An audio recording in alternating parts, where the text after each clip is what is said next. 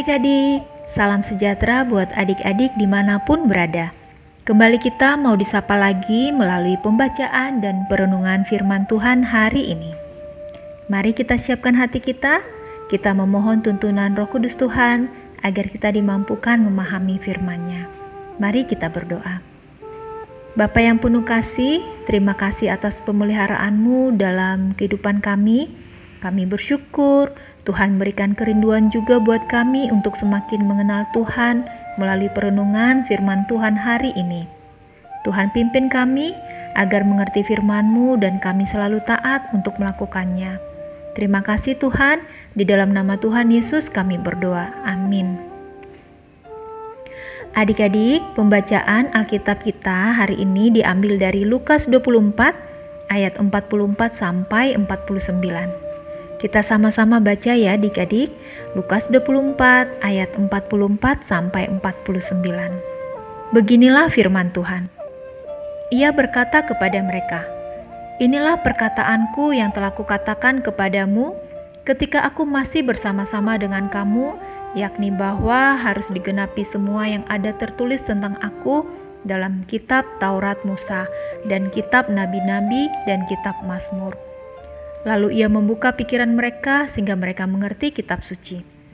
Katanya kepada mereka, "Ada tertulis demikian: Mesias harus menderita dan bangkit dari antara orang mati pada hari yang ketiga, dan lagi dalam namanya berita tentang pertobatan dan pengampunan dosa harus disampaikan kepada segala bangsa, mulai dari Yerusalem.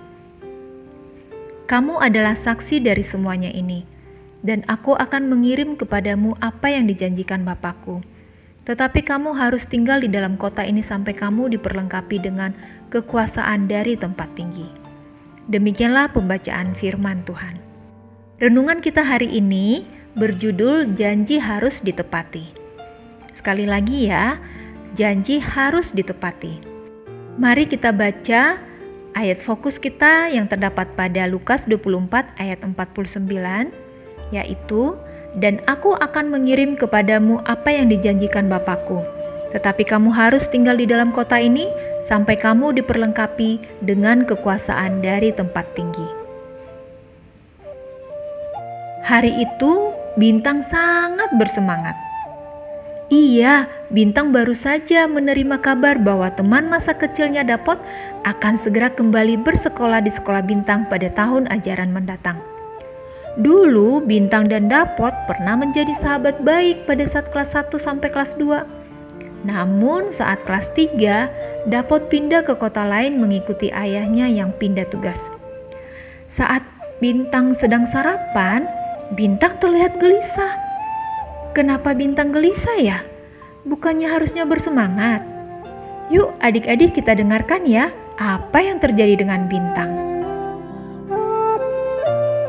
Duh, lama sekali ya bulan Juli. Masih ada bulan Juni juga nih. Duh, lamanya. Kenapa waktu lama sekali ya?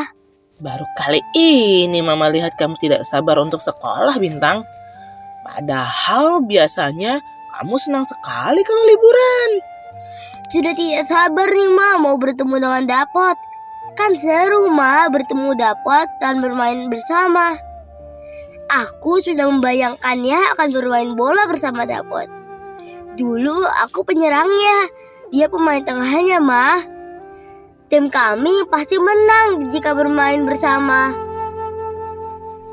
Wah, wah, wah. Kelihatannya Bintang benar-benar sudah tidak sabar ya menunggu kehadiran temannya Dapot. Adik-adik pernah nggak tidak sabar menunggu sesuatu atau janji seseorang kepada adik-adik? Hmm, mungkin pernah ya, sama seperti bintang yang sedang menanti kehadiran temannya, para pengikut Tuhan Yesus juga sedang menantikan janji Tuhan loh adik-adik. Adik-adik masih ingat apa yang murid-murid nantikan? Betul, mereka menantikan roh kudus, roh penghibur yang dijanjikan Tuhan Yesus. Roh Kudus akan menemani mereka ketika Tuhan Yesus sudah naik ke surga roh penghibur yang akan menguatkan dan menemani mereka setiap waktu. Namun mereka sabar menunggu loh adik-adik. Mereka percaya bahwa Tuhan Yesus pasti menepati janjinya. Adik-adik, saat ini kita sudah menerima Roh Kudus dalam hidup kita. Setiap umat percaya kepada Yesus sebagai Tuhan dan Juru Selamat, menerima Roh Kudus yang selalu menyertai. Janji Tuhan nyata dalam kehidupan kita, adik-adik. Sebagai anak Tuhan yang telah menerima Roh Kudus, kita selalu hidup menyenangkan hati Tuhan dan bersyukur atas Roh Kudus yang ada di dalam diri kita. Yuk, adik-adik, kita katakan bersama-sama: "Aku mau menyenangkan Roh Kudus yang ada di hatiku." Sekali lagi, ya, adik-adik, aku mau menyenangkan Roh Kudus yang ada di hatiku. Mari kita berdoa. Bapa di surga, ajarlah kami dan mampukan kami untuk selalu menyenangkan Roh Kudus yang ada di dalam diri kami kami mau melakukan perintah Tuhan, menjadi anak yang taat seperti yang Tuhan kehendaki. Ajar kami untuk selalu hidup dalam tuntunan kuasa roh kudusmu. Terima kasih ya Tuhan, dalam nama Tuhan Yesus, amin. Demikian renungan hari ini, terus hidup dalam tuntunan kuasa roh kudus ya adik-adik. Tuhan Yesus memberkati.